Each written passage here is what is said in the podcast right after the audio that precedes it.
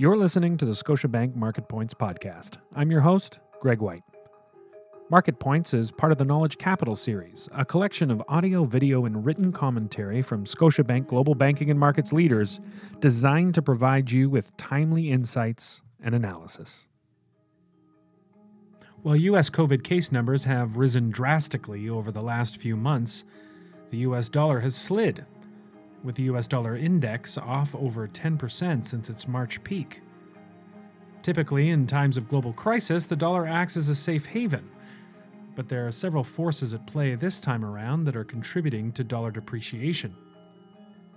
On this episode of Market Points, Shaun Osborne, Managing Director and Chief Currency Strategist at Scotiabank, returns to the podcast to triage the ailing greenback. Hi, Shaun. Welcome back to the podcast. Hey, Greg. Great to be here. So the last time we had you was back in uh, May, and that was right before we saw a slide in the U.S. dollar, and of course this pickup in the in the U.S. Um, issues with the pandemic. Um, lay out sort of that connection between um, that the currency and uh, the economic situation. Yeah, I think there are a number of factors that have um, kind of come together all at once here over the past few weeks to to push the U.S. dollar down. The first issue, I think, is the aggressive monetary policy easing that's been implemented by the uh, U.S. Federal Reserve, and the huge liquidity overhang that this represents for the U.S. dollar. U.S. interest rates have dropped uh, very sharply as the Fed has pushed interest rates um, down to cl- effectively close to zero and that's removed one of the key pillars of support for the US dollar that's been in place over the past few years, and that is effectively the uh, fact that um, the US dollar has benefited from superior interest rates compared to its peers. Most major central banks now have key policy rates set at or very close to zero. Uh, and in real terms, that's to say, adjusted for inflation, um, 10 year bonds in the US are now lower, real 10 year bonds in the US are now lower than those in Japan. And the spread in real terms over core Eurozone bonds has narrowed significantly. So low US yields have in effect undermined the attractiveness of the US dollar for investors. How do those lower rates and um, other Fed action uh, with respect to US dollar liquidity uh, contribute to a dampening of the uh, US dollar safe haven effect? Yeah, I think it's an important consideration um, in in the light of, of, of what we're talking about. I think there's a, there's a couple of aspects to this. Firstly, lower yields globally um, have forced investors to re-embrace riskier assets. So after the big crash in equity markets, we've seen a very significant rebound in global stock markets to the point that um, U.S. equity markets are effectively very back very close to the high point we had um, prior to the crash low yields provide a backstop for equity markets, and in other words, and for risky assets um, generally. And that's produced a very benign investment environment globally. So there's less demand for the US dollar from a safe haven perspective. A second important aspect of this relates to another measure the Fed has taken to, I think, ensure that there's adequate liquidity in offshore US dollar funding markets. We saw very early in the pandemic that markets started to seize up, and people were reluctant to lend to counterparties because they were unsure of what was ahead or they wanted to hold that dollar liquidity for their own purposes. And that drove a significant tightening in overseas funding markets for US dollars. And that also helped drive the US dollar higher. The Fed's response to that situation was to ensure that there's adequate dollar liquidity in overseas funding markets by enhancing its swap lines, its US dollar swap lines, with other central bank counterparties in Europe, in Asia, and Latin America to make sure that markets had ample access to dollar funding, and that's calmed down that uh, that tightness that we've seen in dollar funding markets significantly over the past uh, over the past few weeks. So that has, in effect, undermined another aspect of the dollar's safe haven credentials, the liquidity premium that investors often place on the dollar in times of uncertainty. You've written about the U.S. dollar smile uh, when it comes to uh, safe haven on one hand, economic performance on the other. Can you uh, perhaps expand on that and explain it for the listeners? yeah, the dollar smile is a, is a kind of interesting um, um, story for, for the dollar. It's probably not great podcasting material um, because what I'm going to do, Greg, is to ask you to try and imagine a, um, a smile, a curve, um, a broad um, sort of U shape. And on one slope of that smile, uh, representing appreciation, we have a global backdrop characterized by weak economic circumstances and weak risk appetite. In that situation, the US dollar would tend to appreciate due to its safe haven status.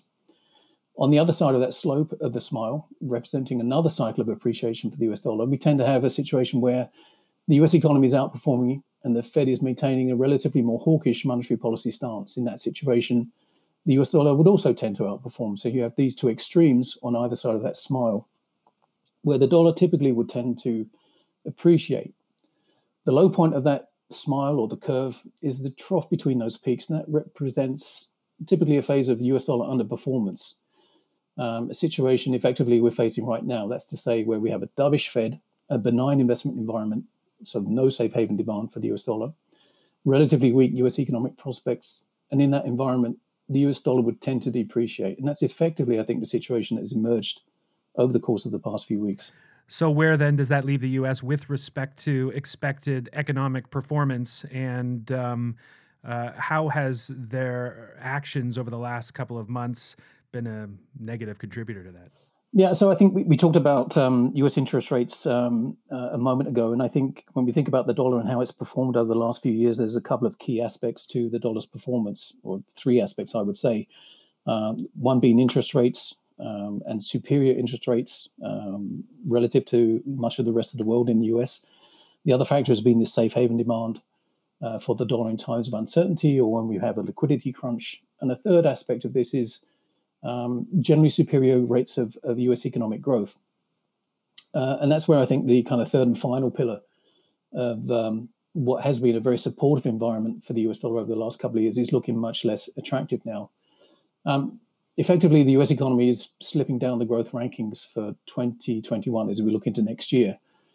Uh, currently, if we look at uh, the consensus expectations for the US, the, the US economy is expecting uh, growth of around about 4% next year. That's according to the Bloomberg consensus. That's okay. But Japan, uh, among the large economies at least, is expected to, only Japan rather, um, among the large economies, is expected to grow more slowly. Uh, so that's to say, we have growth expectations in Europe, in Canada, in the UK that are quite significantly superior to that of, uh, of the US. And more importantly, perhaps, we've seen growth estimates in the US being shaded back by a few tenths of percentage points over the past few weeks. Whereas growth expectations for Canada for 2021, for example, at around about 4.8%, are actually improving a little bit. Eurozone and UK are expected to grow around 5 to 5.5% maybe a little bit more than that overall in consensus expectations for next year. So um, the US has slipped down the growth um, expectations rankings, and uh, that will have an effect of, I think, driving investors away from uh, the US and US dollar denominated markets as they seek better returns and more dynamic growth uh, elsewhere. Why is it that the, the US isn't expected to make a, a comeback like the rest of these economies? I think it goes back to um, a situation we're kind of in now. Uh, now we're through, presumably, the worst of the pandemic. It seems quite likely that the global economy most likely troughed in the second quarter um, of this year.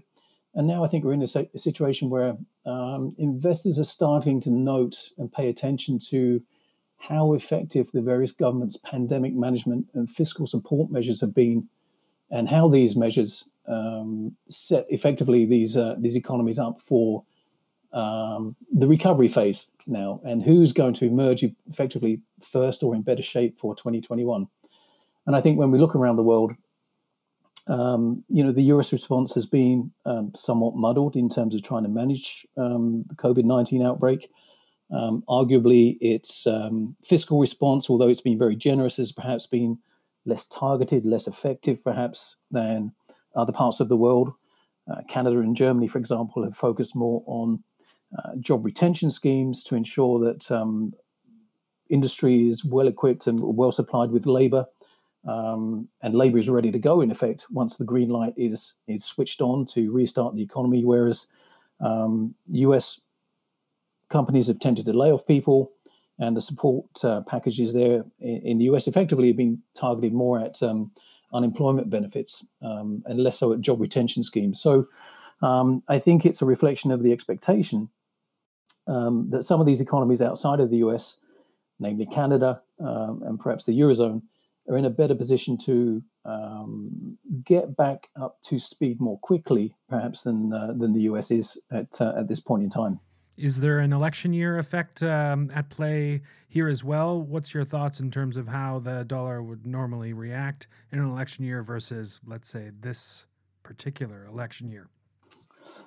Yeah, the election's a kind of interesting thing because it's it's obviously a, um, uh, it's clearly a, a, big concern and a big focus for investors. Um, every time every time we get into this, particularly this part of the election cycle now, just a, a couple of months away from um, the start, the real start of the election um, campaign, um, and um, it's it's difficult to detect a, a, clear pattern for the U.S. dollar as we run into the elections. The dollar has tended to kind of move essentially all over the place um, in uh, in the election cycles of the, of the last uh, 30 or 40 years. So there's no clear pattern. Um, in this, obviously, a lot depends on economic circumstances at the time, what uh, the kind of market preference is for um, the preferred candidate, um, so to speak, to to win. Who's going to have the better market-oriented uh, policies? All those kind of things um, come into effect. I think this year, at the very least, we're likely to see probably a bit more volatility in the currency markets than we usually see in the run-up to the uh, the election itself, uh, just because this has been a, a, rather unusual period. It's probably going to be a rather um, rather unusual um, election campaign. Um, and I, I, think that lends itself to a situation where there's probably a little bit more uncertainty about the outcome and possibly a little bit more volatility in the US dollar. With everything that's been going on, this has sort of increased uh, the chatter with respect to the US dollar uh, at the tipping point of losing its dominance as, um, as a global currency. Uh, what are your thoughts on that? Yeah, it's an interesting um, topic of discussion that has come up a fair bit in our in our um, discussion with, with clients recently. There's been a fair bit of press, I guess, on this. You know, the dollar has wobbled a little bit; it's not weakened severely. Um, I think people, you know, every time we see these kind of um, wobbles in the dollar's value, uh, there is a, a concern emerges about the dollar's status as the global reserve currency we've seen that kind of thing um, in the past. And I, I, I think what uh, what worries people is that um, these kind of regime changes in history have happened relatively quickly, although they they tend to evolve very slowly. The actual change in regime uh, happens actually very quickly. Um, that was certainly the case with the pound sterling uh, when it lost its reserve status um, in a in a space of ten or fifteen years or so in the 1920s and 1930s, and was replaced by the US dollar, for example. I don't think there's any evidence really to suggest that the dollar's likely to be knocked off its reserve currency uh, pedestal anytime soon. I think, firstly, uh, we have to remember the dollar remains very deeply embedded in the global financial architecture. Credit markets are dominated in issues in US dollars, for example. Major commodities, gold, crude oil, most metals, uh, for example, most soft commodities as well, um, are priced in US dollars. The dollar comprises one leg of nearly 90% of global foreign exchange transactions these days. And central banks maintain a very significant share of their reserves in US dollars, nearly 60%. Uh, and that proportion has actually remained relatively steady uh, over the last few years. So there's no clear sign that the dollar's losing its reserve status at all. The dollar is a floating exchange rate. It has been since the 1970s, the end of the Bretton Woods system. Uh, that prevailed in the post war period. It tends to appreciate and depreciate in long term cycles over time. And all I think we're seeing at the moment is the manifestation of the early stages of a weak dollar cycle. Uh, so I think that's uh, that's an important consideration. Um, the dollar may soften up a little bit more, um, but I don't think this is the um, this is the end of uh, of the dollar's reign, if you like, as the um, major reserve currency of choice. I think we also have to think about who might replace the US dollar if it was to come to that. Um, the euro and the yuan are possible candidates, but um, the euro is still a relatively young currency. It's only 20 years, 20 years old, still facing some um, you know, fairly significant growing pains. Um, and the Chinese yuan itself at the moment is, is not fully convertible. Um, so it's unlikely that that um, uh, that's uh, in any position to usurp the dollar at um, any point in the near future. I think the dollar is essentially likely to remain king of the FX hill for some time to come. During this current depreciation of the US dollar, how has the Canadian dollar performed uh, relative to the other global currencies against the US dollar?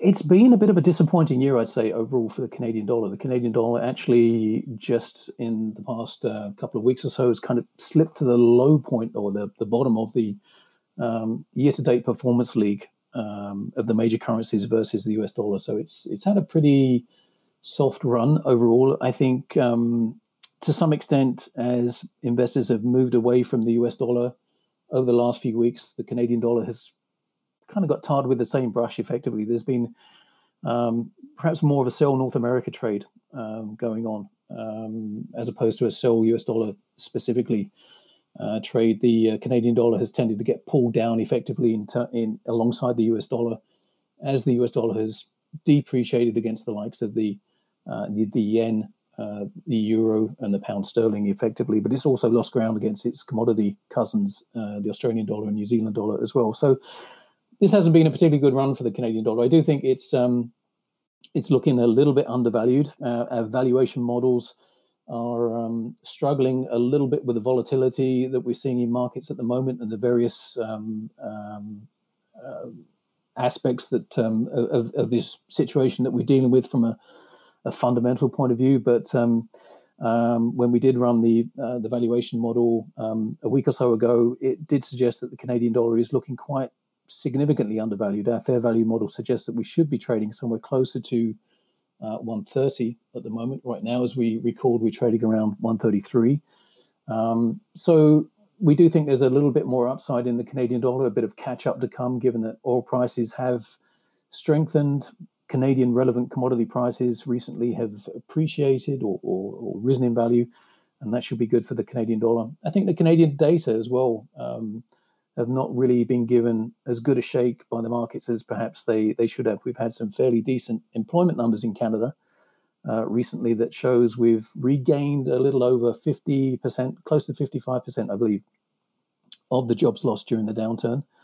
Um, and that compares with around 40% um, of um, jobs regained in, in the US. So we seem to be a little bit ahead of the, the curve, in effect, uh, relative to the US. And I don't think that's uh, in the recovery process, that's to say. And I don't think that's really been fully reflected in the Canadian dollar at this point. So um, we think there's a, a, little bit more upside in the Canadian dollar to come. Um, it, it, may be a bit of a slog to get there, um, just because we seem to be facing some some headwinds at the moment uh, that um, difficult for me to account for, just because um, I look at factors that to me suggest the Canadian dollar should be appreciating at, at the moment.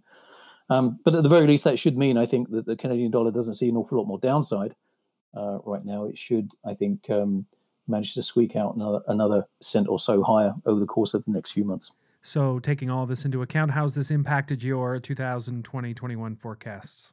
Yeah, we've we've tweaked our numbers um, for the, for the currencies, um, excluding the Canadian dollar, um, a, a, little bit, given that uh, we have seen the US dollar slide. Uh, we generally have been on the more negative side of the forecast range for the US dollar um, over the course of uh, this year and into next year. But the, the dollar has obviously moved a, a quite a bit in, in just the last few weeks. So uh, we think we'll probably end this year around 118 against the euro, um, and the euro will appreciate towards 121 um, in 2021. For the Canadian dollar, our numbers um, unchanged versus the last forecast round. We expect um, to end this year around 132 against the US dollar and for the CAD to pick up a bit more ground next year and um, edge down to, or dollar Canada should edge down to 128. That was Shaun Osborne, Managing Director and Chief Currency Strategist at Scotiabank. You can find more thought leading content from Scotiabank on our website at gbm.scotiabank.com, and you can also follow us on Twitter at ScotiabankGBM, as well as our LinkedIn showcase page under Scotiabank Global Banking and Markets please refer to our legal disclosures on our website. Thanks for listening.